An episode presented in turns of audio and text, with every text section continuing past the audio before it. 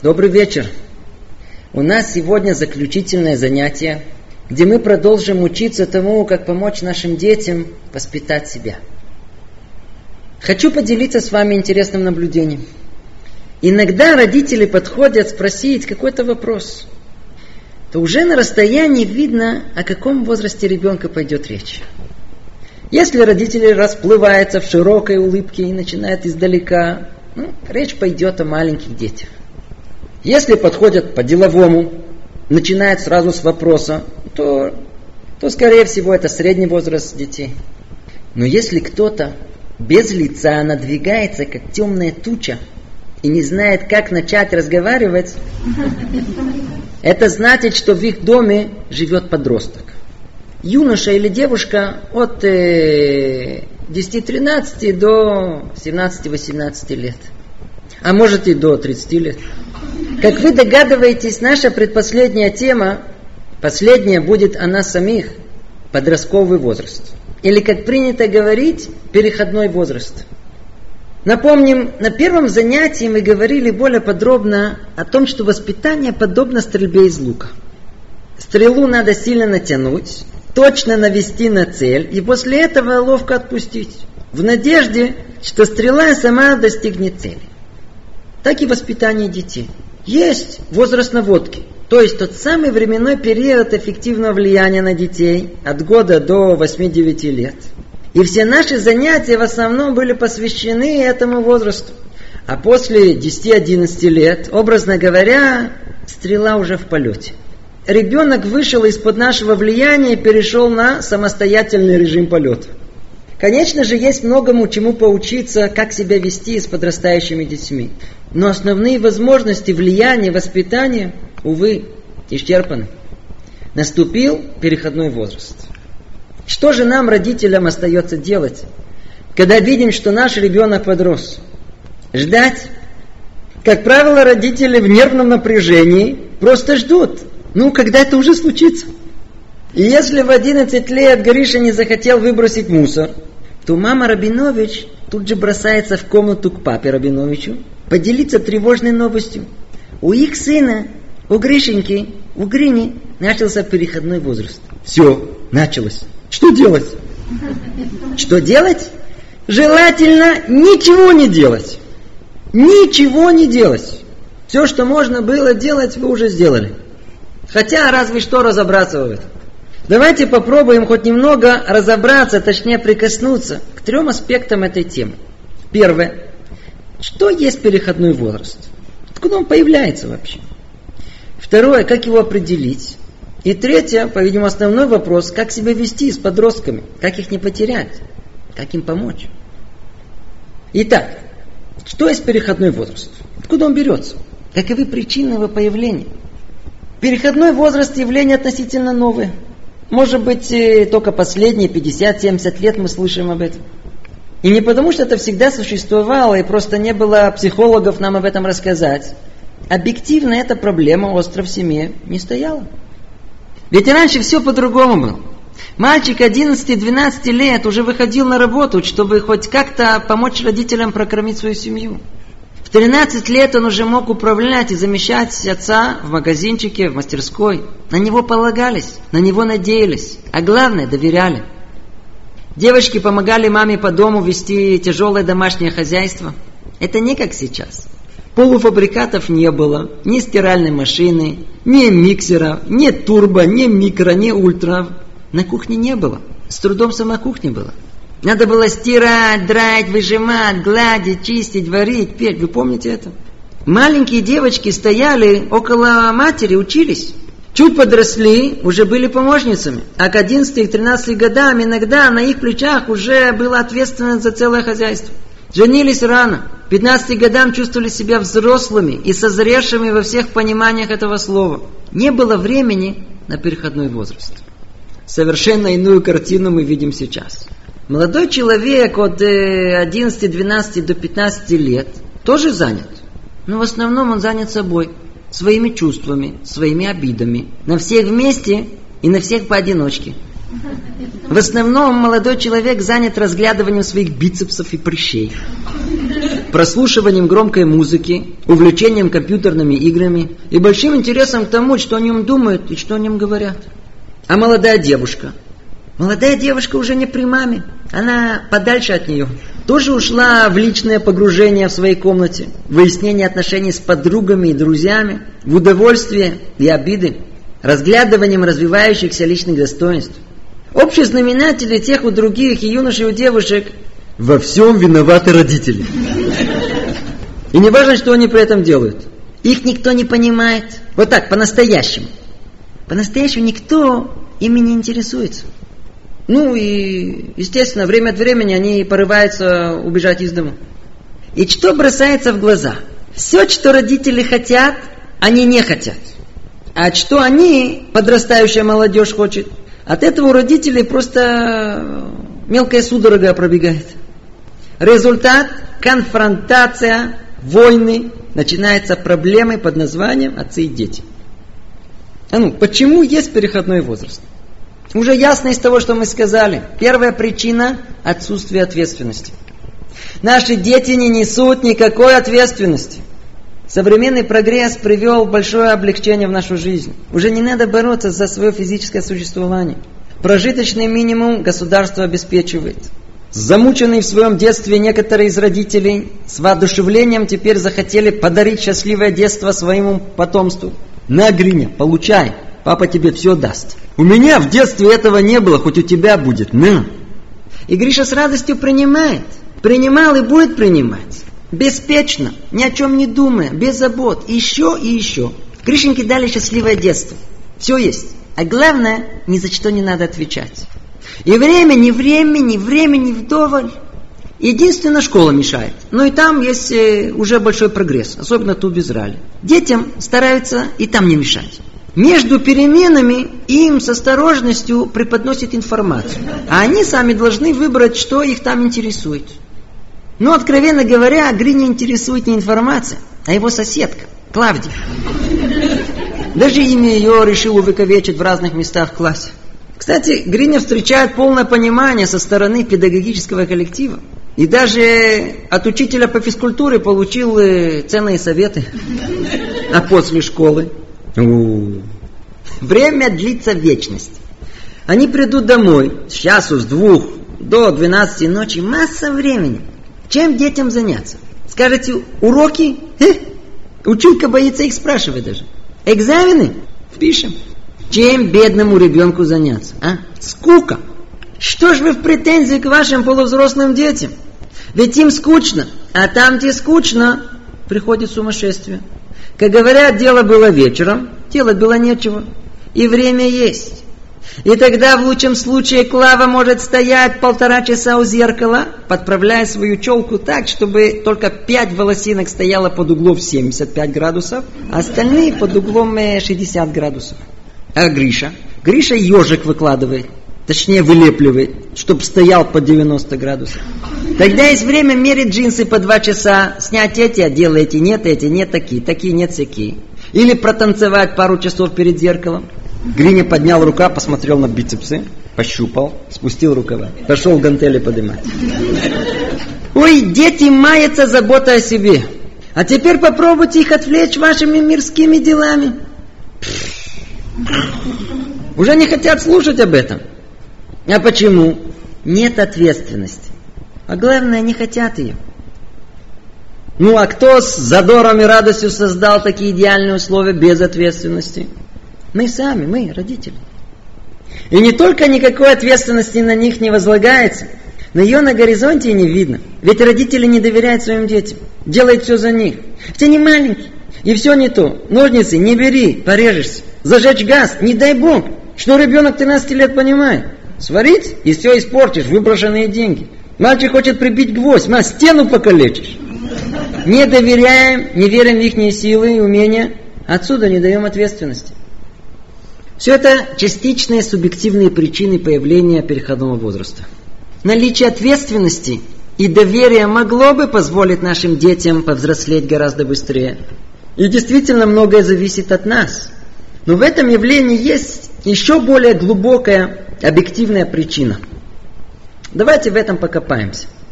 Не просто так явление переходного возраста так остро стоит. Человек так устроен, что он в одно и то же время как бы живет в трех разных плоскостях человеческого существования. Три силы он ощущает в себе. Есть в нем как бы потребность физиологическая, есть эмоциональная, а есть э, интеллектуальная. Каждый из этих сфер ребенок должен пройти необходимое развитие, чтобы дойти до более совершенного взрослого состояния. При этом необходимо, чтобы существовало некое соответствие, гармония между этими силами. Ну а теперь посмотрим, что происходит с нашими детьми. Начнем с физиологии, с развития тела и всех телесных потребностей. Есть тут существенное отличие от предыдущих поколений. Как мы уже говорили, мир сильно изменился. И в первую очередь это проявляется в том, что в мире есть достаток, нет голода. Все едят вдоволь, Посмотрите, какие кошки толстые тут ходят. Пища стала более здоровой. И средний ребенок получает э, необходимый рацион витаминов, минералов. Дети растут здоровее, быстрее. Они порой выше родителей, такие акселераты. Тело развивается большими темпами. И в 15 лет юноша может выглядеть как взрослый мужчина, а девочка 13 лет как э, взрослая девушка. А теперь взглянем на область интеллектуальную. Какой скачок за последние 30-40 лет? То, что мама когда-то учила в восьмом классе, и еще тогда не поняла, сейчас проходит ее дочь в четвертом-пятом классе и спрашивает, мам, объясни мне. И маму тут же всю мокрым потом прошибла, как перед экзаменом. Доченька, мама занята, позвони подружке. А уж в старших классах совсем тяжело помочь. С детства дидактические игрушки, разнообразные кружки, компьютеры. Через телевидение и интернет детям открыт весь мир. Они засыпаны информацией, которой их родители порой не слышали. Одним словом, интеллектуально дети созревают очень быстро. А вот что с эмоциональной частью? А, что с их человеческими качествами, чувствами? Вот тут-то по разным причинам из-за отсутствия доверия, ноши ответственности, настоящих трудностей жизни, правильного отношения к ним среды и родителей, вот эта эмоциональная зрелость осталась в недоразвитом состоянии. Естественно, что каждый ребенок сталкивается с трудностями в классе и на улице, да и дома, но это не те трудности, которые помогут ему душевно повзрослеть. Поэтому результат. Душевно дети этого возраста не повзрослели. А ну теперь посмотрим на общую картину. В подростковом возрасте ребенок проходит бурный этап роста и развития всех трех составных частей – физиологической, эмоциональной, интеллектуальной. И даже тогда, когда есть соответствие и гармония между телом, умом и чувствами, тяжело пройти этот этап роста. Но когда мы наблюдаем у наших детей, что их физиологическая, интеллектуальная часть сильно-сильно развилась, а эмоциональная нет, то тогда и ждите проблем – Тогда и предстает перед нами та картина, которой родители так боятся. Взрослый человек с душой ребенка. Вот это определение его. Это взрослый человек душой ребенка. Вот это мы и называем переходной возраст. Большие, порой необузданные потребности созревшего тела и напичканные неупорядоченной информацией критический ум с одной стороны, вместе с недоразвитым эмоциональным миром с другой стороны – все вместе порождает взрывчатую смесь. Это как будто дать водителю запорожца порулить какой-то гигантский 50-тонный трейлер. Первое, что он в лучшем случае сделает, это донесется до ближайшей группы столбов. Ну, правда, по дороге смет там пару машин, одну, другую, даже не заметит. Это то состояние, которое проходят наши дети. Вот это состояние и порождает взаимное недопонимание, постоянные конфликты в доме, скандалы, все, убегу. Отсутствие душевной зрелости не дает им разобраться, понять самих себя, выразить свои чувства. Подростки чувствуют себя взрослыми, равными родителями, а порой и превосходящими их в знаниях и образовании. Ведь родители не всегда разбираются в передовых криках моды, всяких музыкальных группах, компьютерных играх. А ведь эти созревшие тела необыкновенно любят компьютер. Как сказал о них очень точно один человек, это компью-вандалы. И вообще не все разбираются в компьютерах. DOS, MOS, Windows. Сын просит отца, папа, нажми Enter. А папа, чего? Он даже не знает, что такое Enter. Поймите, в их черно-белой голове устроено так. Если родители не понимают в компьютерах, не знает даже папа, что такое Enter, значит, они и в жизни не разбираются. Значит, мама с папой не являются авторитетом. Значит, не придут к ним спрашивать никакие вопросы жизненные. А лучше попробуют выяснить у своих друзей или найти ответ в интернете, ведь там все написано. Я уже не говорю о нашей специфической эмигрантской трагедии, когда родители, не усвоившие быстрый язык, как их дети, оказались в их полной зависимости. Ну, доченька, переведи мне, что тут написано. Сыночек, пойди со мной. Они видят, как родители потеряли уверенность в себе. Результат всем известен. Пренебрежение к родительскому мнению, иногда открытая наглость. И как мы заметили, о послушании никто тут уже и не говорит, об этом речь не идет. Вот это и есть переходной возраст. Итак, мы с вами дали определение, что есть переходной возраст, и коротко разобрали субъективные и объективные причины существования этого явления. А теперь перейдем к следующему вопросу. Как обнаружить переходной возраст? На первый взгляд вопрос неуместный. Ведь все дети это проходят, это только дело времени, когда это случится. Но это не совсем так. По самым разным причинам успеха, таланта, занятости, наличием целей жизни – есть дети, у которых подростковый возраст проходит не в такой острой форме. Поэтому, если сын 14 лет не захотел помочь папе, а дочь хотела выбрать другой цвет, чем мама, это еще не значит, что наступил кризис. Не надо стараться быть психологом и не ждать, когда это уже настанет. Когда мы ожидаем, что это может случиться, это может случиться. И не у подготовленных родителей, как правило, это чаще и случается. Не ждать но с другой стороны, обращая внимание на изменения. Вот это да, надо делать. Давайте перечислим несколько явных признаков переходного возраста. Проследим, что с ними происходит. Подросток оставляет детский мир защищенный, определенный, безответственный, но и полный разочарований. И переходит в мир зрелый, неизведанный, угрожающий. В одно и то же время он хочет быть взрослым и не быть им. Тело и разум диктуют ему быть взрослым, а в душе хочется оставаться ребенком. И отсюда наиболее характерное поведение. Падение в крайности, то в одну, то в другую сторону. Мир подростков полон подъемов и спадов. Их мир черно-белый. Этот мир собирает в себе недостатки и ребенка, и взрослого. Один день он стесняется выйти с мамой на улицу. Приду домой, ластиться к ней, как будто это маленький ребенок. Сегодня может срубать весь холодильник, то есть съесть количество еды на всю семью, то есть за себя и за них, так чтобы ничего не осталось. При этом попросить еще и пожаловаться, что в этом доме не дают поесть. На завтра забастовка. Голодный пост ничего не ест. Сегодня он весь материальный. Тип-топ. Все свое сложит, выправит, погладит. На завтра все разбросано, все пусто, глупо. Один день любит природу, школу, учителей, родителей. Его окатывает эта волна, эти чувства. Он готов весь мир обнять, всех любить. На завтра ненавижу, ненавижу. Кого? Всех. Все продажные, лживые. Ненавижу. Сегодня он безразличен ко всему, но завтра хочет весь мир исправить. Не дам, чтобы ложь восторжествовала. Эту училку мы снимем. Не обязательно, чтобы наш ребенок впал во все эти крайности, которые я перечислил. Но уже достаточно части из них, чтобы мы поняли, что нашим детям тяжело. И надо начать искать, как помочь Но об этом дальше. Есть еще отличительная черта подростков, которую родители должны понимать и принимать. Ребенок по природе своей растет эгоцентричным. И в самой своей чувствительной форме это проявляется именно в переходной возраст. У подростка весь мир вертится вокруг него и интересуется, точнее, должен интересоваться им. И не дай Бог это не происходит. Представьте себе, молодой парень, Беньямин, в приподнятом настроении выходит на улицу. При этом учтите, что он не просто так вышел на улицу, он к этому долго и тщательно готовился. Рукава старательно закатал, прическа вылизана, новые потертые джинсы, все как положено. Классно. Вышел, прошелся. Никто не смотрит.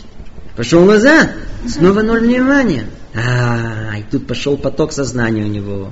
Никому до меня дела нету.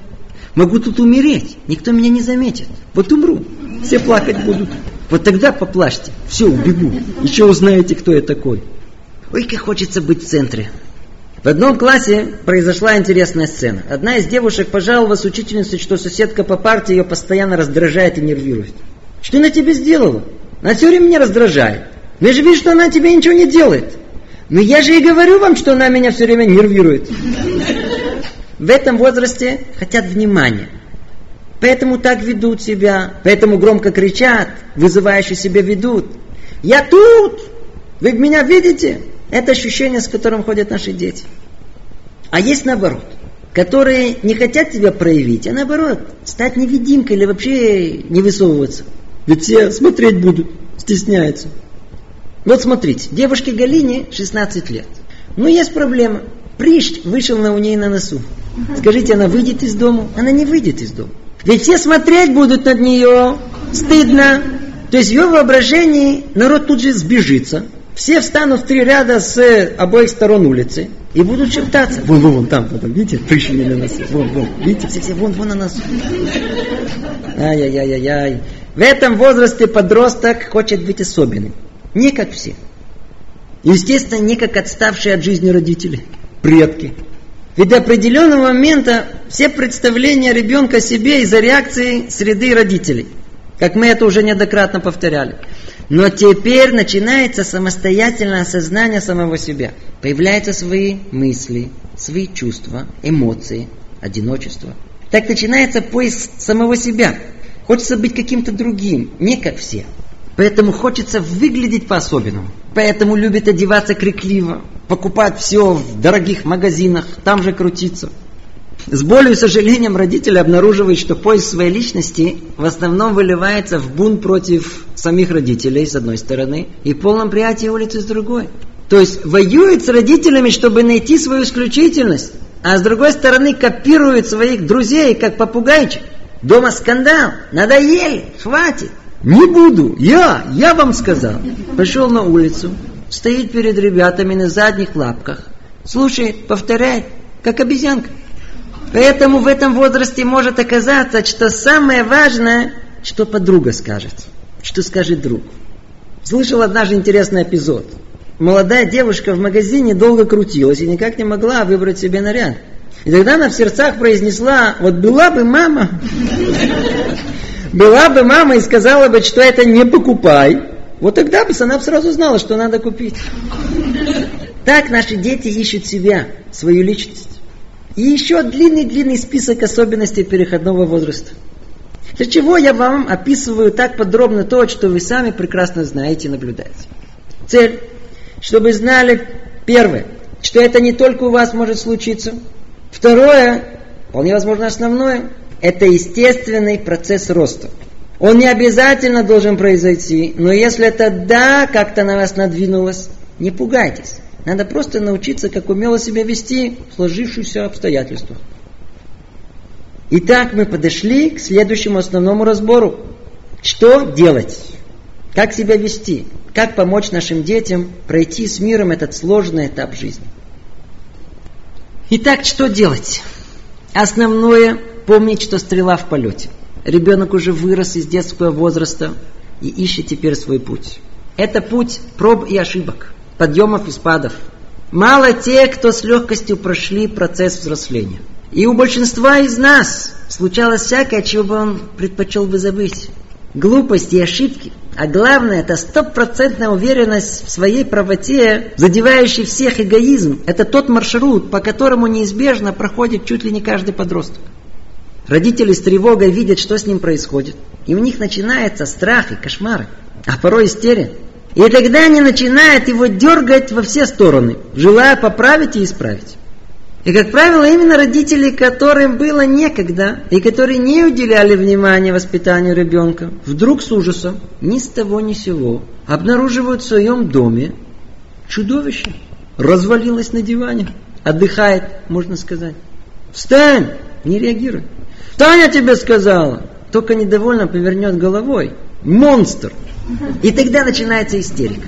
Родители чувствуют, что начинается бунт, и они совершенно теряют контроль над ним. И тогда они всеми силами стараются его подавить. И чем больше они это делают, тем хуже результат. Тем ситуация все больше и больше усложняется. И порой становится невыносимой. Ой, как часто приходят родители с плачем. Что делать? Ответ. Ничего не делать. Что можно было, вы уже сделали. Уже достаточно все наделали, не искать, чего еще испортить. Дорогие родители, в этот момент самое важное не сломать, не оборвать остатки связи с ним. Не идти с ним в лоб в лоб. Так можно их только окончательно потерять. Поэтому основной первый вывод – не воевать. Не воевать, а помочь им. Да, помочь им. Но просто как? Что же еще осталось нам? Оказывается, есть еще много чего предпринять. Упомянем несколько проверенных рекомендаций. Во-первых, все еще не поздно начать доверять своим детям и делать их ответственными за свои поступки. Что сильно бросается в глаза у подростков, это их нежелание нести какую-либо ответственность за себя и за других. И в 18 лет мы видим у многих желание продолжить беспечное, беззаботное детство. Поэтому мы должны наложить от наших детей, начиная с 11-12 лет, определенную ответственность за себя, за дом, за школу. Надо выделить некое ясное поле деятельности и переложить его на его ответственность. При этом, при этом, до конца доверяя и результатам этого. Это могут быть домашние обязанности, как то уборка его комнаты, смена белья, покупка определенного вида продуктов, почта и так далее. Это может быть личная ответственность за себя и может быть даже за других, как то утренняя пробудка. Поставь себе будильник и разбуди нас. Или родители могут сказать так, смотри, смотри, сын, сегодня мы должны лечь очень поздно, поэтому ты ответственный разбудить всех остальных детей. Или твоя ответственность каждый день забирать сестричку из садика.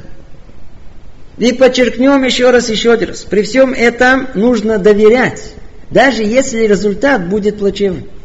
Если не справиться с заданием, слегка пожурить. Ты помнишь? Это же твоя ответственность. И не делать это вместо него. Не говорить, да, я сделаю. А попробуй снова. Уверен, что ты сможешь. А за успех, если справился, естественно, похвалить. Похвалить перед кем-то. А если совсем не исправился, дать ему в легкой форме сожаления почувствовать неприятный результат. Гриш, как же так? Ты и забыл. Ой-ой-ой, и еще раз, еще раз подчеркнем, доверять своим детям, доверять. Например, Максим, поезжай в город, нужно купить то-то и то-то. Я? Да, ты. Сам на автобусе? Да, мы тебе доверяем. Вы слышите? Да, забей гвоздь сам. Да, свари сама. Ведь ты взрослая девочка, дочь моя. Приготовь сама себе. Приготовь сам себе. Дом это не столовая. Мама не обязана тут всех кормить, как в ресторане. Приготовьте себе сами. И еще.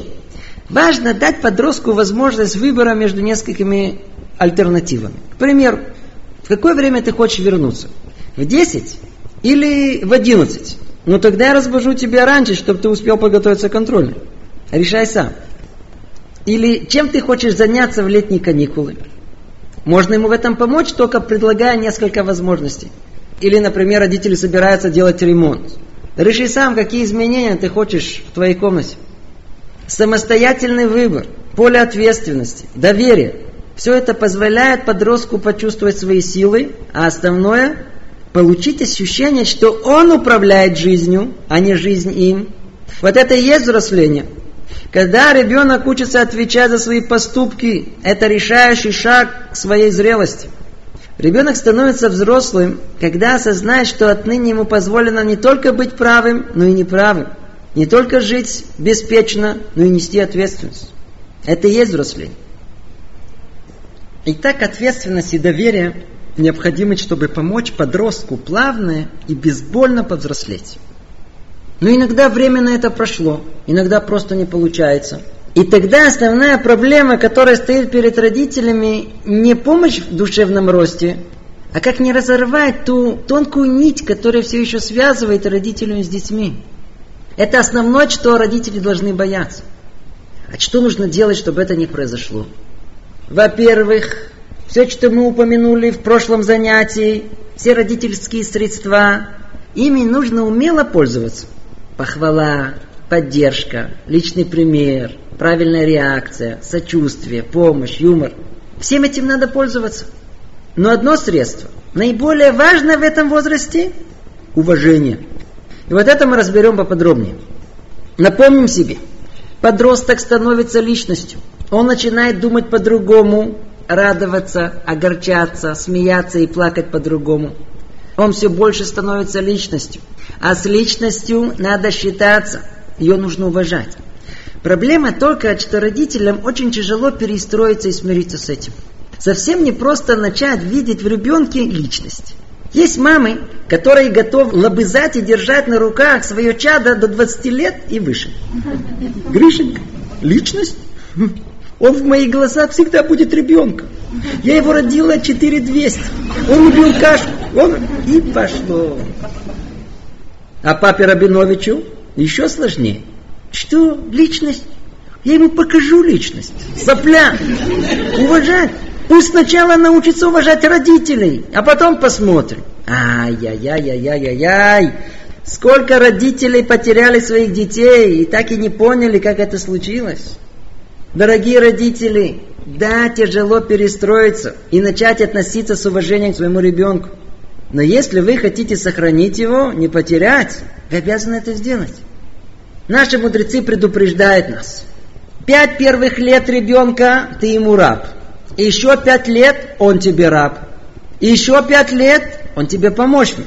А после этого он то ли любящий, то ли ненавидящий тебя. То есть вы ему то ли любимец, то ли ненавистник. Ребенка легко потерять. И ключ к этому, к тому, чтобы это не случилось, уважение, почесть. Это одна из основных движущих сил человека. Почесть и уважение со старанием ищут все мы, взрослые. Как нам важно, чтобы считались все с нашим мнением на работе, дома, уважали. Даже интересуемся, если уважают. Поэтому, если мы видим, что ребенок ищет это, то это и есть показатель того, что он начинает взрослеть. Поэтому мы обязаны дать ему уважение и внимание и считаться с его мнением. И если это произойдет, тогда не только душевная связь не разорвется с родителями, но и вырастут качественно другие молодые люди – Дети, которые получили дома отношения уважительные, то есть считались его я, с его мнением, словом, признавали его личные особенности. Эти дети, когда вырастут, как правило, будут среди группы целеустремленных, уверенных в себе и преуспевающих молодых людей. Ведь это то, что мы хотим. И так нужно уважать, уважать, уважать. В чем это выражается? В почести и уважении есть две стороны. Чего мы не должны делать а с другой стороны, чего мы обязаны предпринять. Обратная сторона уважения – унижение. Вот это нельзя делать. Это запрещено. Нельзя унижать подростка. Когда родители видят, что их ребенок совсем не слушается, противоречит, наглеет, то родители всеми средствами пытаются снова взять власть в свои руки. И основное их средство – унижение, циничность. Ведь это так легко сделать. Но родители должны помнить, так же, как нет человека, который поменял бы свое мнение из-за спора, так же еще не родился тот, кто превратился бы в человека зрелого, взрослого из-за того, что его унижали.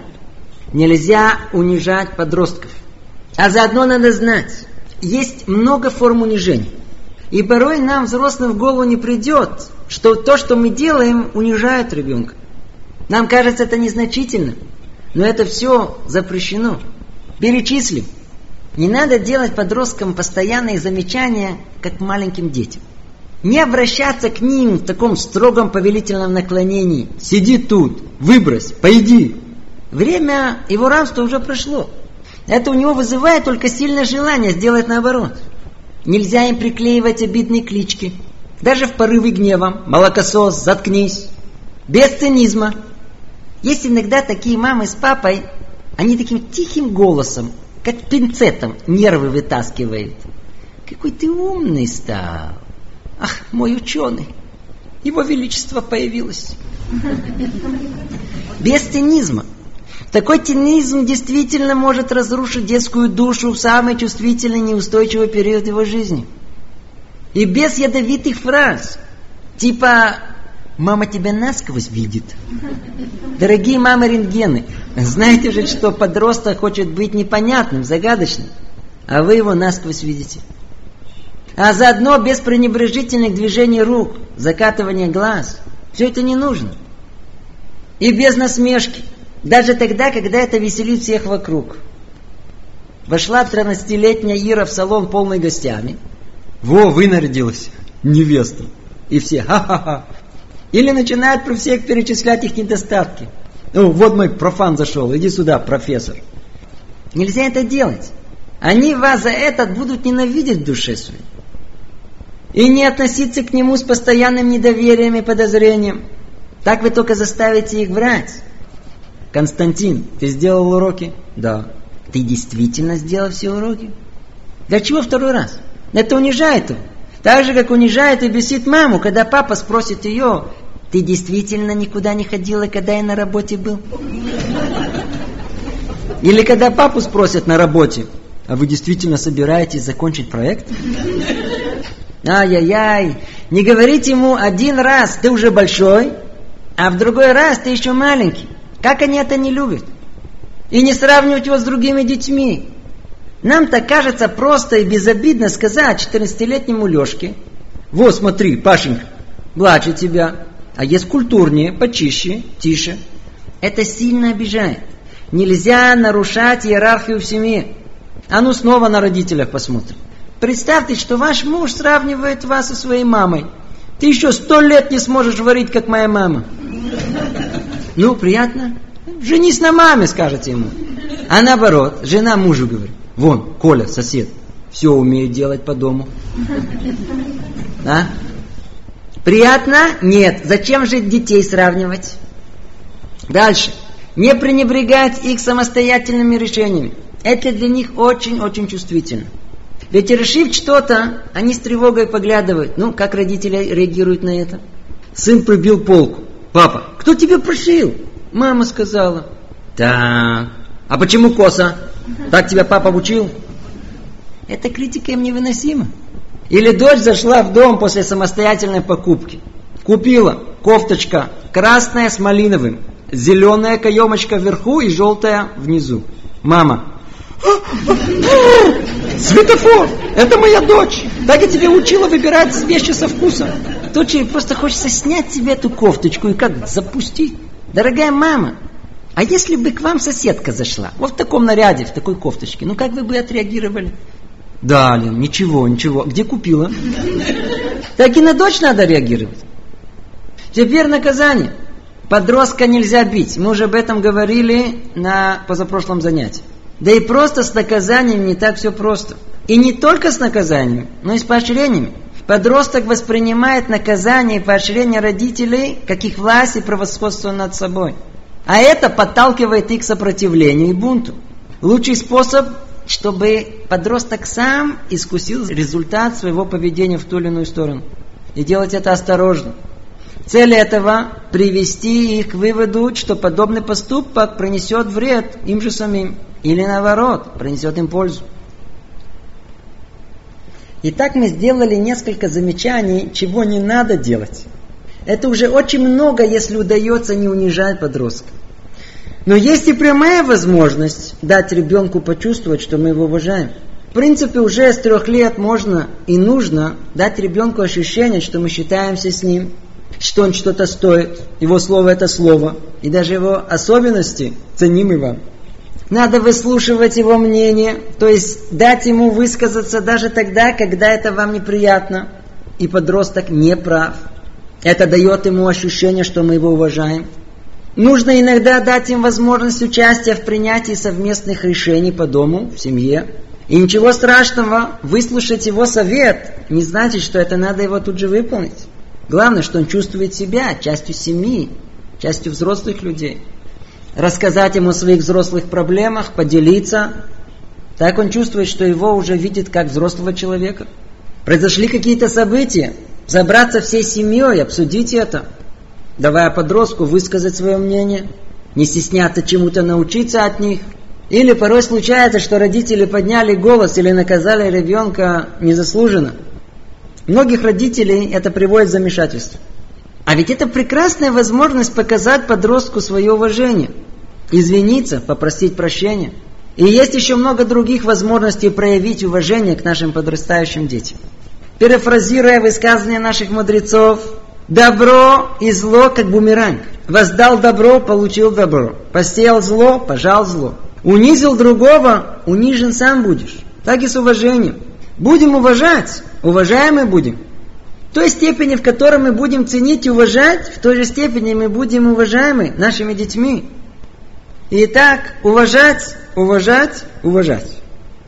Кроме уважения, есть еще несколько составляющих важных в этом возрасте. Вы обратили внимание, что основной мотив жалоб подростков – меня никто не понимает. Мною по-настоящему никто не интересуется. Я никому не нужен.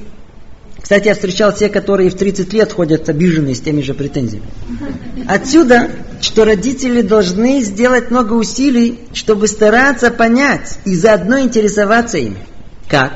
Молчать, когда они говорят, и говорить, когда они молчат. Молчать – это не значит не реагировать на все их претензии и жалобы. Помните, они пытаются словить нас на каждом слове. Надо знать, как реагировать. Об этом мы подробно говорили в нашем третьем занятии по правилам коммуникации. Напомню лишь одно единственное. Не реагировать – это в первую очередь означает не давать советы, а слушать, слушать, слушать. Просто принимать все их чувства без резких восклицаний, оценки происходящего. Как часто подростки не хотят ничего рассказать своим родителям. Причина этому – они заранее боятся их реакции. Одно неосторожное, необдуманное слово может оставить неизгладимый след и разрушить все отношения в будущем. Надо быть необыкновенно осторожным к их зачастую крайним взглядам. Не оспаривать их в лоб не поможет. Надо быть осторожным к их чувствам. Если они так себя чувствуют, то никакие полные здравого смысла и логики аргументы не помогут. А что поможет? Слушать и слушать. Говорить и говорить.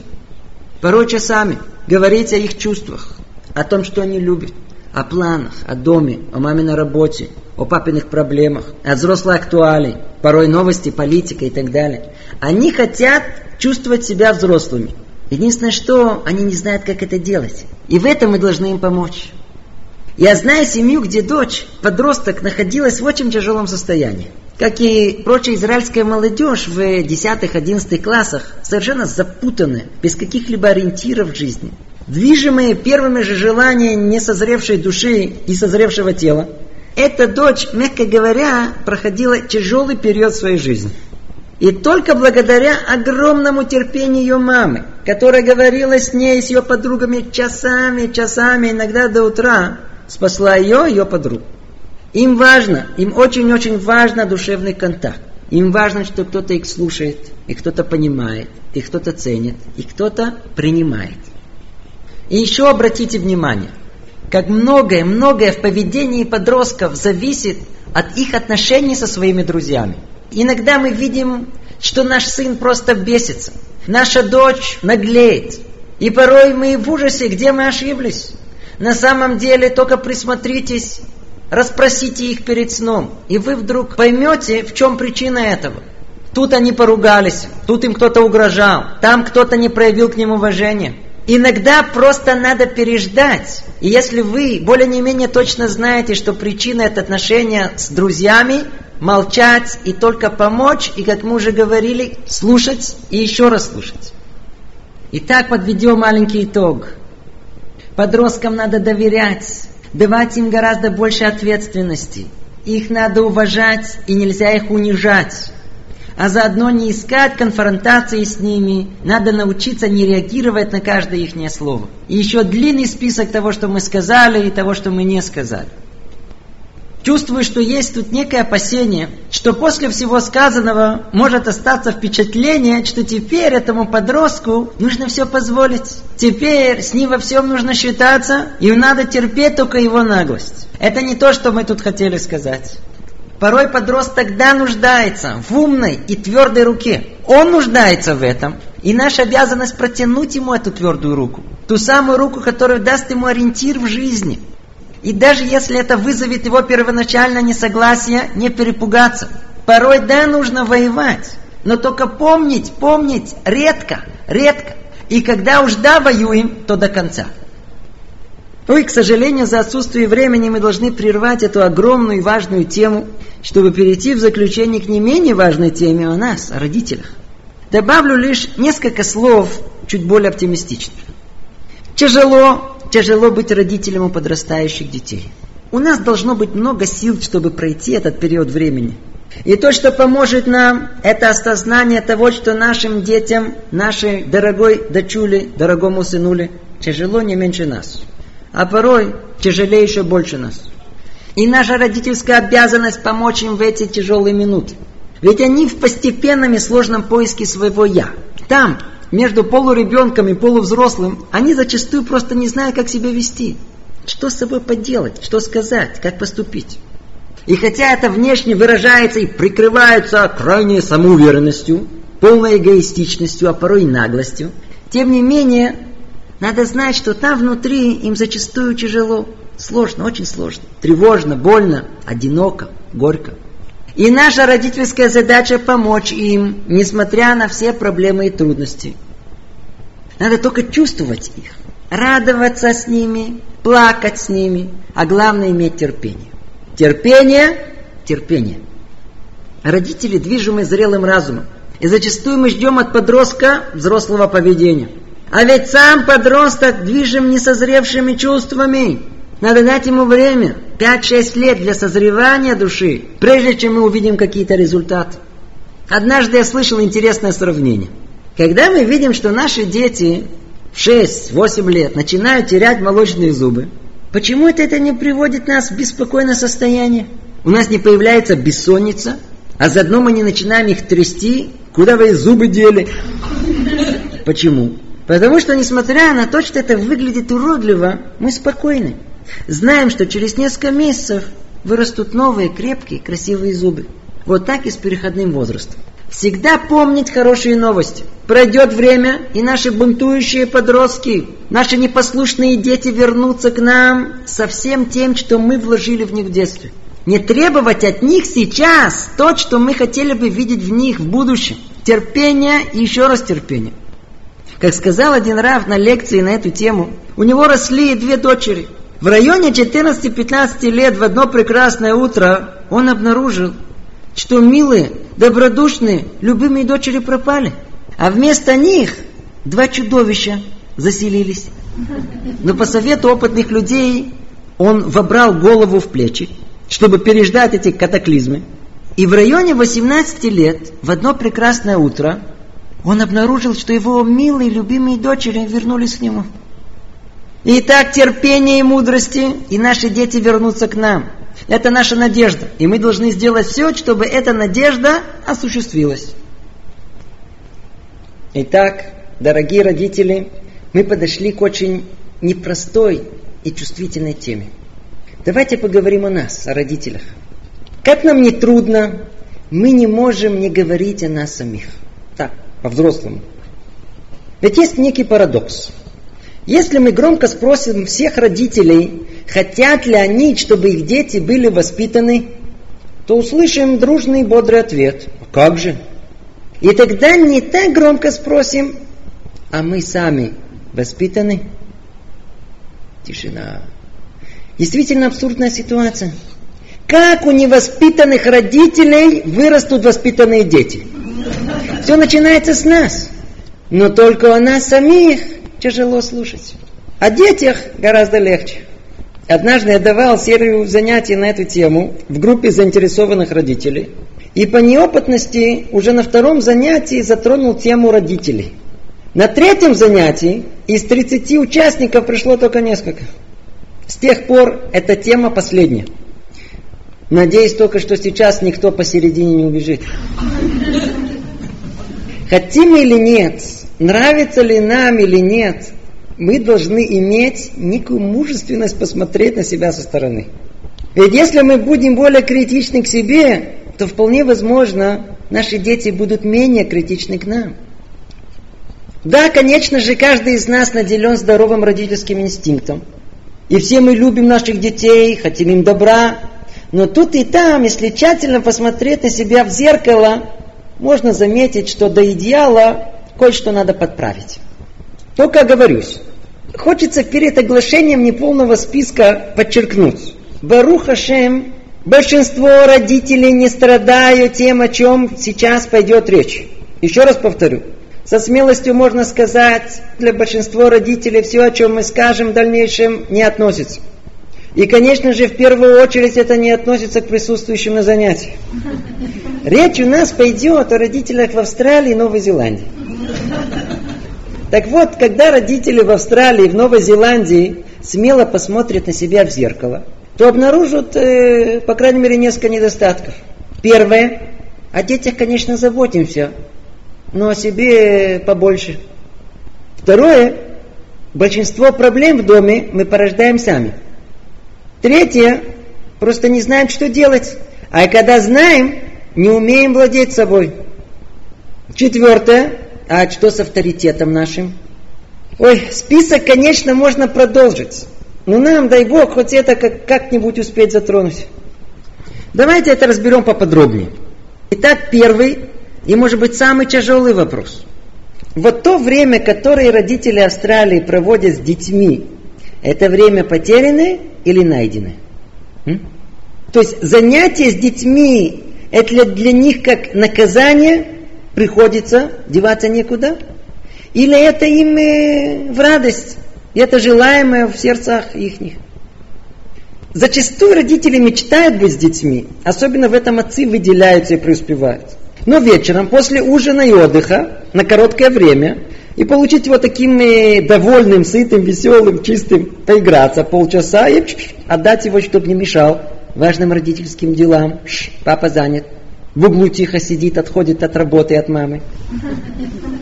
Быть родителем – это действительно для нас важно? Всегда ли наши действия продиктованы заботой о ребенке или о себе? Вот этот тяжелый, очень тяжелый вопрос, который каждый из родителей Австралии должен себя спросить. А для чего? Для чего, как ни странно, забота о себе дорого обходится. И в конечном итоге она приносит нам одни лишь страдания. Давайте копнем поглубже. чему может привести большая забота о себе, чем о ребенке? Во-первых, мы начинаем подгонять ребенка под себя и руководствоваться только своими чувствами. И это проявляется, начиная с того, что когда маме холодно, она напяливает на такого румяного, распыхавшегося сына свитер. Маме холодно. И кончая выбором э, школы по престижу родителей. Или навязывание специальности согласно их мечтаний.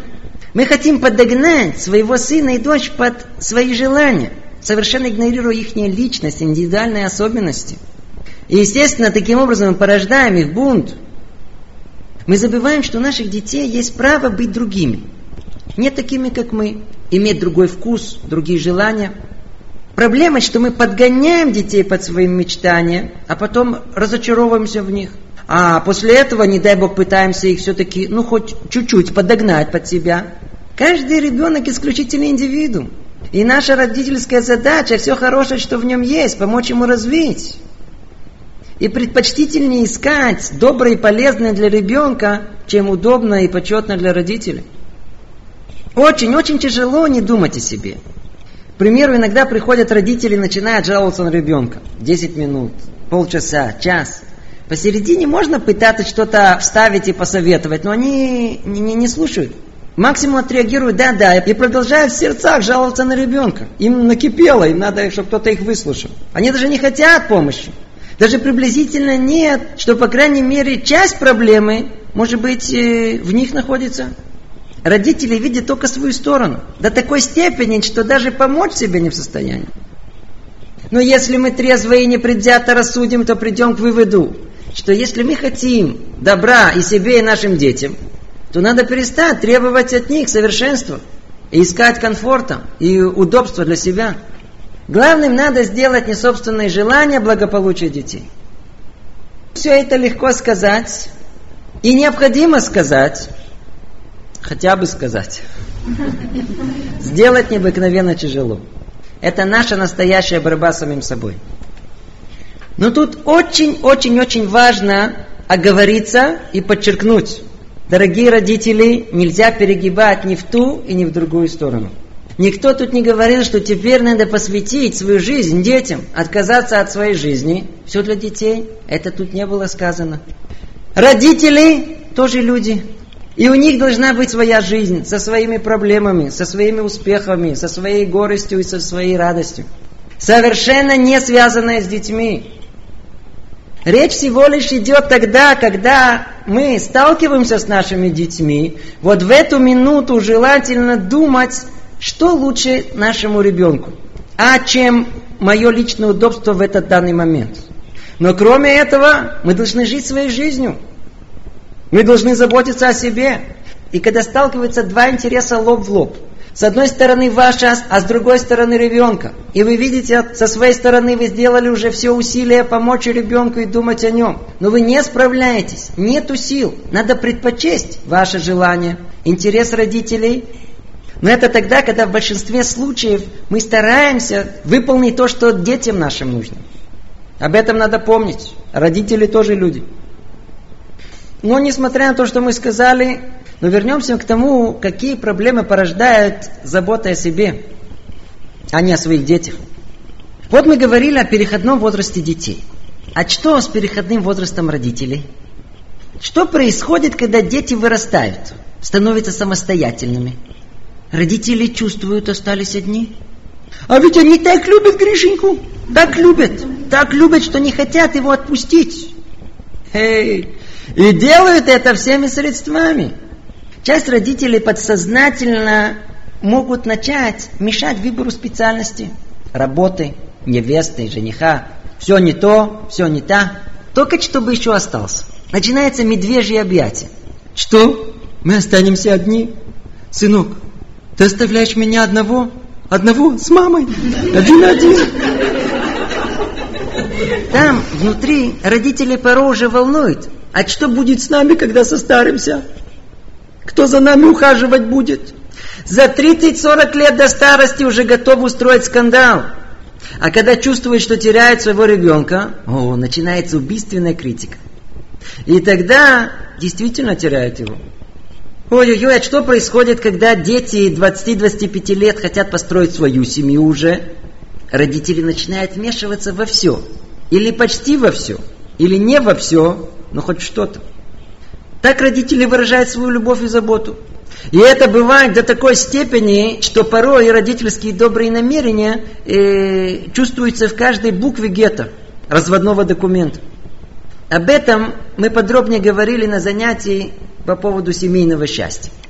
А тут нас интересует следующий этап. Когда дети поженились, вышли замуж, как правило, через некоторое время происходит важное в их жизни событие. Они становятся папой и мамой. Но есть, которые говорят, что происходит еще более важное событие в этот момент. Кто-то становится бабушками и дедушками. Вот это вот это тема еще более опасная и чувствительная, чем о родителях. Тема под названием «бабушки». Спросите, а куда делись дедушки? Дедушки где-то там, на горизонте, у телевизора, у холодильника. Не все, конечно, но, как правило, они активно себя не проявляют. Главное, чтобы внуки им не мешали. Сразу скажем, да, есть прекрасные, милые, умные, мудрые бабушки. Такая бабушка клад в доме. Хорошо ей, хорошо дочери или сыну, хорошо внукам. Да, такие бабушки наверняка где-то есть. Но есть и другие. Скорее всего, есть и другие бабушки. К сожалению, не было еще ни одного занятия, после которого не подошли плачущие мамы с вопросом, что делать? Спрашиваю, сколько лет? Говорят, за 50. Что делать с бабушкой? Видите, только заговорил на эту тему, всеобщее оживление чего все начинается? С типичной трагичной ситуации. Естественно, не у всех это так. Когда бабушка и дедушка оказались без работы, или как эмигранты сильно ощутили свой комплекс неполноценности в новом месте, потерянные устоявшиеся связи, образ жизни, уважение, признание. А если еще нет работы, то вообще смысл жизни потерян. Не для чего жить. И вот тогда там в подсознании выбреживает такая мысль, а внуки? Внуки для чего? И тогда бабушку осеняет. Мы посвятим свою жизнь родным внукам. И тогда с бабушкиным задором и опытом она слегка отодвигает свою дочь от материнской роли и берет бразды в свои руки. И тогда скажите «до свидания», то есть попрощайтесь с тем, о чем мы говорили все пять предыдущих занятий. Нет педагогики, нет воспитания, есть бабушка. И проявляется это в самых разных формах. Знаете, порой все живут в одной квартире. Самая большая трагедия. И тогда бабушка по старинке начинает командовать. И тогда бабушка просто начинает унижать свою дочь или сына в присутствии детей, внуков. Тем самым окончательно подрывая их авторитет. Кстати, будьте осторожны, в этом месте дедушка может с успехом подключиться. И тогда внучок быстро соображает, чья сторона посильнее. И естественным образом он привыкает к ней. Не то, что речь идет о непослушании и даже наглости. Речь идет о маленьком шантажисте и манипуляторе. Настоящее чудовище. Он начинает просто издеваться над родителями. Родителям практически нет что сказать, нет что сделать. Или порой бывают другие обстоятельства. Бабушка хорошая, она не унижает детей, не командует. Но она плотно, очень, очень плотно занимается любимым внуком, ведь она его любит. Как вы понимаете, так плотно, что сам ребенок практически ничего не делает. За него все делает бабушка. Она его оденет, обует, покормит. Бабушка его любит. На, поешь, еще поешь. Не дает ребенку самому пальца поднять. А заодно он источник бабушкиной развлечений. Всегда в центре внимания. И мягкий такой, сиди со мной, смотри с бабушкой телевизор. Так вырастает вечный ребенок, не приспособленный ни к чему. Или другой пример бабушки, случай получше, которая изредка видится со внуками. Но тут своя проблема, когда бабушка с дедушкой приезжают.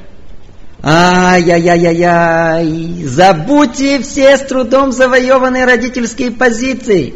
Бабушка с дедушкой приехали. Дети идут спать в восемь. Бабушка-спасительница приехала, не трогайте несчастных детей. Дайте им посидеть с бабушкой и дедушкой у телевизора, сколько мы проезжаем-то. Что? Вы им всего лишь одну плитку шоколада не разрешаете съесть? Иди сюда. На, бабушка тебе даст. Бабушка ж хорошая. Бабушки с дедушкой действительно должны как-то заслужить любовь к внукам. Вот они и балуют. Только потом почему-то к своим детям с претензией приходят. Что-то у вас дети такие разбалованные. Ну, а бабушки, которые умеют ставить точный диагноз внукам, ведь у бабушки есть опыт. Ой, ты знаешь, мне кажется, что он э, какой-то недоразвитый. Это она говорит молодой невестке. Это как, как кирпич по сердцу. Ай-яй-яй, а попробуйте всем перечисленным и неперечисленным типам бабушек какое-то слово сказать. Тут же истерика. Что? Я вам всю душу отдала, жизнь посвятила. Не будем наступать на больную мозоль. И всего лишь с этой трибуны хочется обратиться и призвать всех бабушек и дедушек. Дайте своим детям дышать. Дайте им построить свою семью. Ведь вы действительно можете в этом помочь им. Для этого нужно всего лишь помогать, не разрушать. Конечно же, и вы, дорогие бабушки и дедушки, достойны большего внимания и ухода со стороны своих детей. Конечно же, и вам полагается более содержательная жизнь. И с вашей позиции есть много что сказать. И много пользы вы можете принести. Вполне возможно, что этому надо посвятить отдельное занятие. Но сейчас, сейчас, тема наша – воспитание детей, ваших дорогих внуков. Поэтому все, что хочется, это выразить пожелание, видеть наших бабушек и дедушек в первую очередь здоровыми, мудрыми и осторожно передающими свой опыт следующему поколению.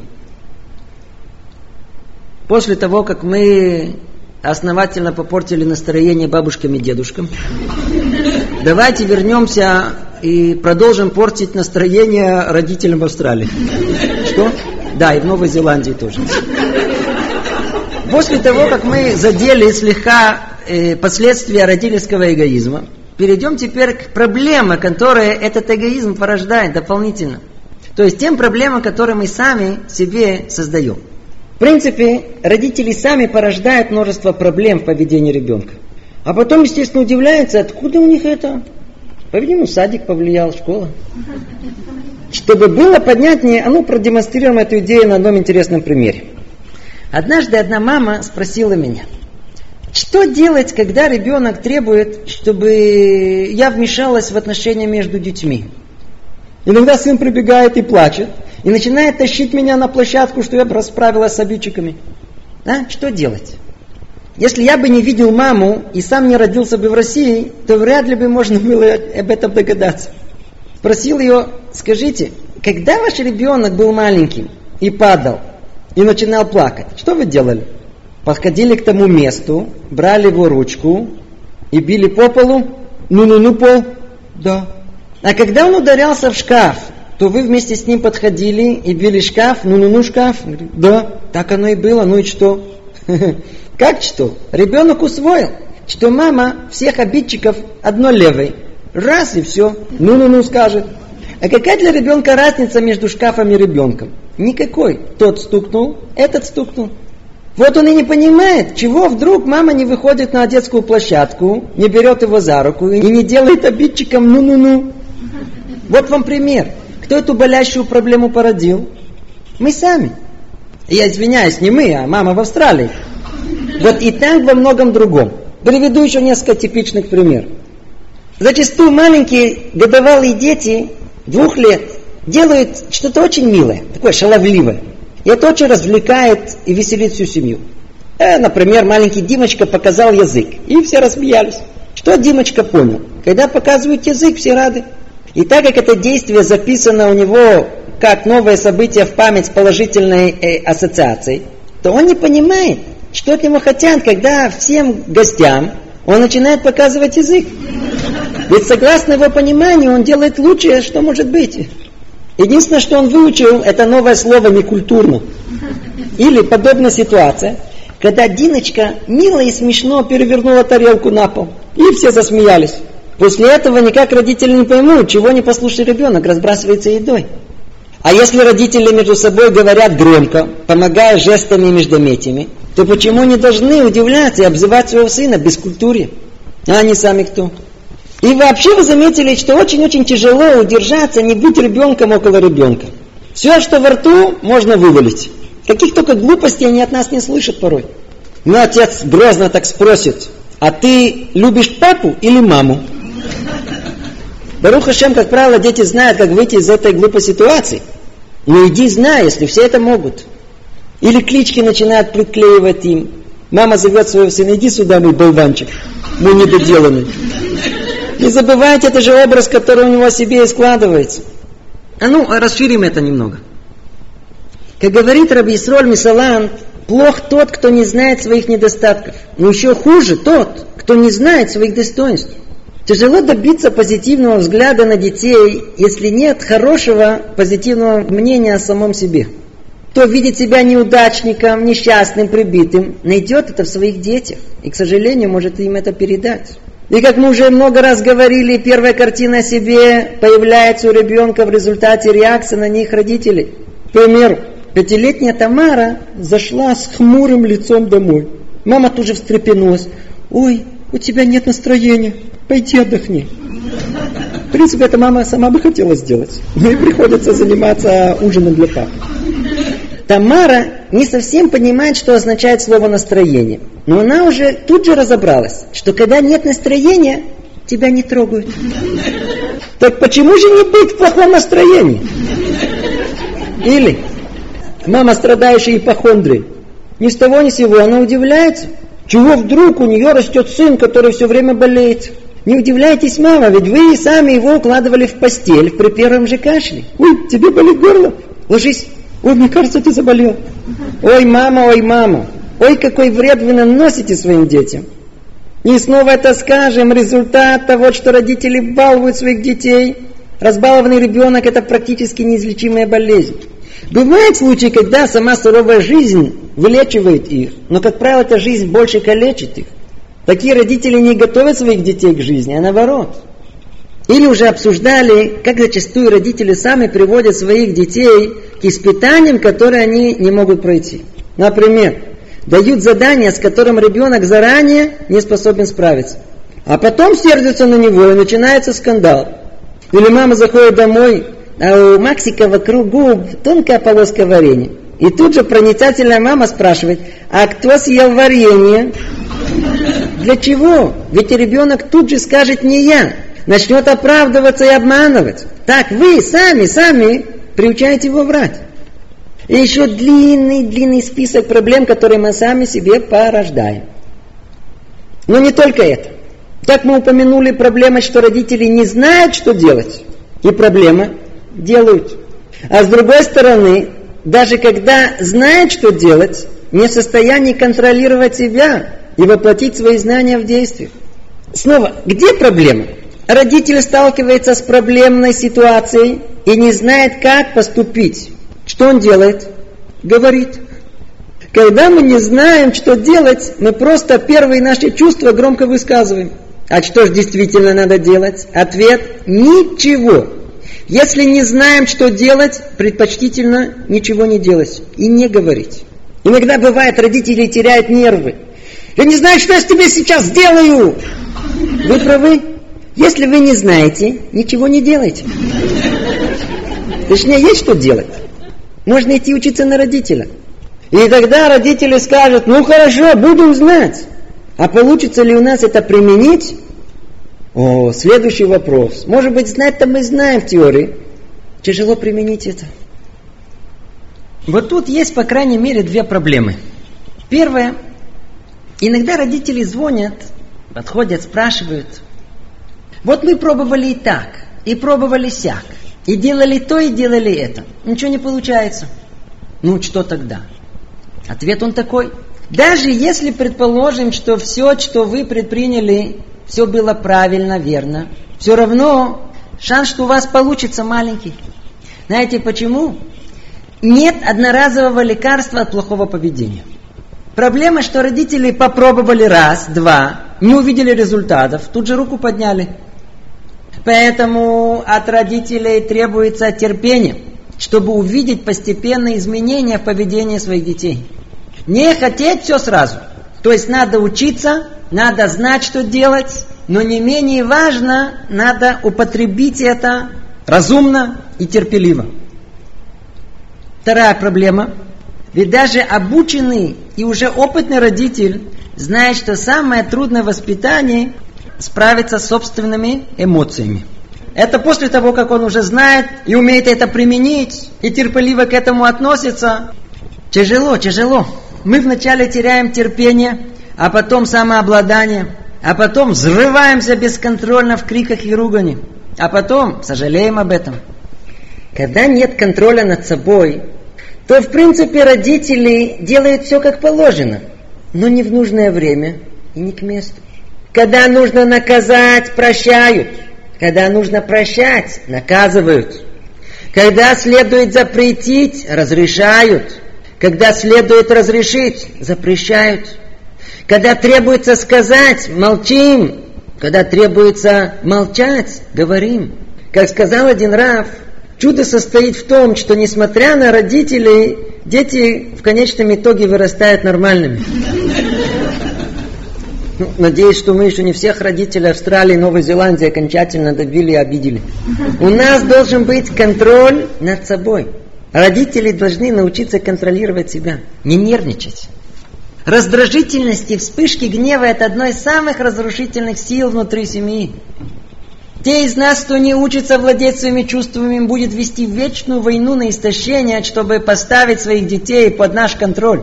Под их, нет, под свой контроль. Борьба с гневом – это колоссальная отдельная тема, которой мы даже и касаться не будем.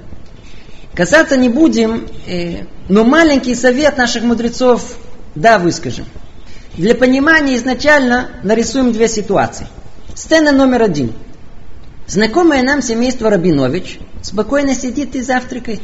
Вбегает сын и кричит, папа, ты знаешь, весь Мерседес у Абрамовичей гвоздем расцарапали. Папа нахмурил брови. Да, ничего страшного, есть страховка. И продолжил трапезу. Теперь сцена номер два. Все то же самое. Семейство Рабиновича спокойно сидит и завтракает. Вбегает сын и кричит, папа, папа, нашу машину поцарапали на крыле. Папа тут же в ярости вскрикивает, что, нашу, где? И тут же хотел уже выбежать из дома через окно. Скажите, в чем причина разных реакций? Тут не мое, а тут мое. Когда не мое, я могу трезво оценить ситуацию. Когда мое, могу потерять рассудок. Когда чужой ребенок ходит с насморком, это неприятно, но мы можем реагировать спокойно, вытерев ему нос. Когда мой, меня это бесит. Как так? Почему мой ребенок выглядит так неопрятно? Итак, простой совет дают нам наши мудрецы. Не смотреть на ребенка, как на наше безраздельное имущество.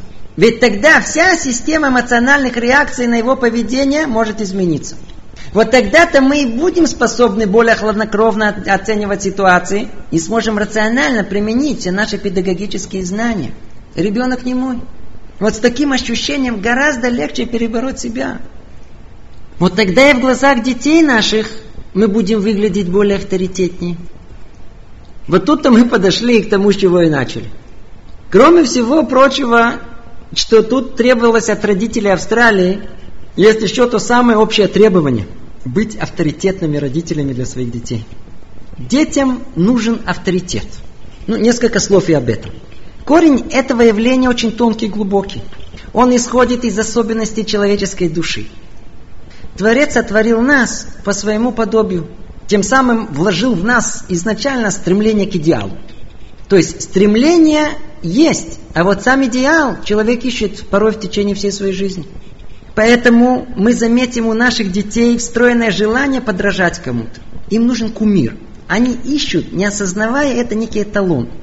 Поэтому у подростка в 12-14 лет в его комнате на стенке вдруг появляется фотография знаменитого певца, а у другого прославленного баскетболиста и так далее.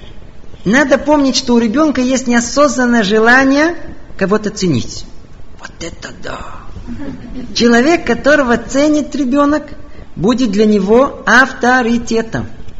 В раннем детстве родители являются авторитетом для своих детей. Дочь подражает маме, хочет одеваться как мама, шлепает в ее туфлях на каблуках. Сын подражает папе, сидит как папа, ест как папа. Весь вопрос, что произойдет в возрасте от 8-9 лет и выше. И если дети видят своих родителей, уверенных в своих требованиях, создающих им ясные и твердые рамки.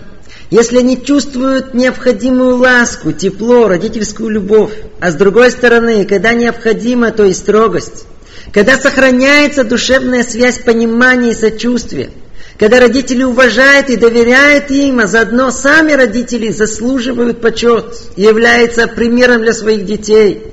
Вот тогда родители продолжат быть авторитетом для своих детей.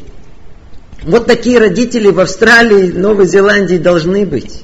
Надо помнить, что на наших плечах колоссальная ответственность за своих родных и любимых сыновей и дочерей. Они боятся трудностей и не отчаиваются. Ни от них, ни от собственных неудач. И даже после всего того, что мы тут обсудили, осознание своих ошибок не должно парализовать нас и не угнетать, а наоборот, приподнять и разбудить желание повысить наше родительское мастерство. Да, можно ошибаться. Да, мы все делаем ошибки. Я много лет занимаюсь этой темой. Как отец сделал ошибки в прошлом, я ошибаюсь порой сейчас. Но каждое занятие и обсуждение придает мне силу исправить себе еще что-то. Найти еще какой-то верный путь к сердцам моих детей. Ошибаться – это не значит быть плохим родителем. Когда родители стараются идти по какому-то осмысленному, правильному пути, то дети склонны прощать родительские ошибки. И еще в защиту родителей. Мы уже об этом говорили. Не все зависит от родителей. И после того, как вы сделали все от вас зависящее, вы дали ему границы, вы дали ему любовь, вы правильно реагировали, вы были с ним строги, когда надо – и тем не менее результат не всегда зависит от родителей. Природные качества, влияние среды необыкновенно доминантны в ребенке. Когда мы пытаемся воспитать нашего ребенка, возможности наши большие, но ограничены. Ребенок рождается со своим характером, и нет возможности изменить его кардинальным образом – но придать ему достойный человеческий вид, человеческие привычки, высокий духовный, этический, моральный уровень, это мы да можем. Может, на этой оптимистической ноте мы закончим эту очень непростую и чувствительную тему родителям о родителях. Ошибаться – это не значит быть плохими родителями. Повторим еще раз. Ошибаться – это не значит быть плохими родителями. Вообще нет плохих родителей. Есть родители неподготовленные, не обученные. Вы слышите? Нет плохих родителей, есть родители неподготовленные, не обученные. Поэтому основной вывод из всех наших занятий – надо учиться, еще раз надо учиться, еще раз надо учиться быть родителем. Мы с вами подошли к концу всего цикла занятий, и хочется только одно маленькое предупреждение. Вполне возможно, что многие родители пришли на наши занятия в ожидании получить простые непосредственные ответы на сложные комплексные проблемы. И если кому-то кажется, что прослушав несколько занятий, они решат эти проблемы, ошибаются. Проблема не только в том, что прослушав один раз, мы не услышим ответы на вопросы типа «А как сделать, чтобы ребенок слушался?» А если у вас рецепт от наглости? Проблема, что одноразовое прослушивание вообще мало что дает. Требуется постоянная учеба. Все занятия мы записали на пленку. И кто захочет, сможет прослушать их снова. И это только чтобы усвоить основные принципы, о которых мы тут говорили. А что с теми основами, о которых мы не говорили? А где более частные ответы на самые различные конфликтные ситуации? Как вы понимаете, наш курс занятий – это только вступление. И лишь теперь надо начать учебу. Как? Как угодно. К примеру, можно предложить вам для самостоятельного чтения и прослушивания несколько проверенных источников. Перевели на русский язык несколько очень хороших книг. Книгу известного педагога и психолога Мириам Леви. Мириам Леви написала книгу «Эффективное еврейское воспитание». Кстати, она дает и консультации на эту тему, живет тут у нас в районе, в Байтвегане. Другая прекрасная книга это, это книга канадского автора Сара Ханы Редклифф называется «Тонкое равновесие». Есть еще пять лекций Дана Кармона, которые переведены на русский язык и начитаны на пленку Равцви Вассерманом. Все это прекрасные источники. И можно подчеркнуть массу мудрого из них. Но лучше всего найти близлежащий кружок по повышению родительской квалификации – Подобные курсы есть во всех религиозных районах Иерусалима. Называются они Анхаят Аурим. И если нет таких кружков около вас, то, по-видимому, стоит проявить инициативу и организовать подобный кружок. Так у вас будет возможность получить непосредственные ответы от более следующих родителей. Итак, итог всему. Надо учиться быть папой и мамой. Надо помнить, что мама и папа – это самое почетное для нас звание. И давайте завершим наше занятие пожеланием для всех нас. Нам надо помнить, что пройдя все трудности воспитания, и бессонные ночи, и тревожные дни, в конечном итоге мы удостоимся колоссальной радости. Мы удостоимся видеть наших детей здоровыми и счастливыми сильными духом и успешными, знающими, чего они хотят в жизни, а главное, продолжающими себя воспитывать. И тогда мы увидим, что все трудности, которые мы прошли, стоили этого. На этом мы завершим наше занятие. Благодарю за внимание. Теперь можно перейти к вопросу.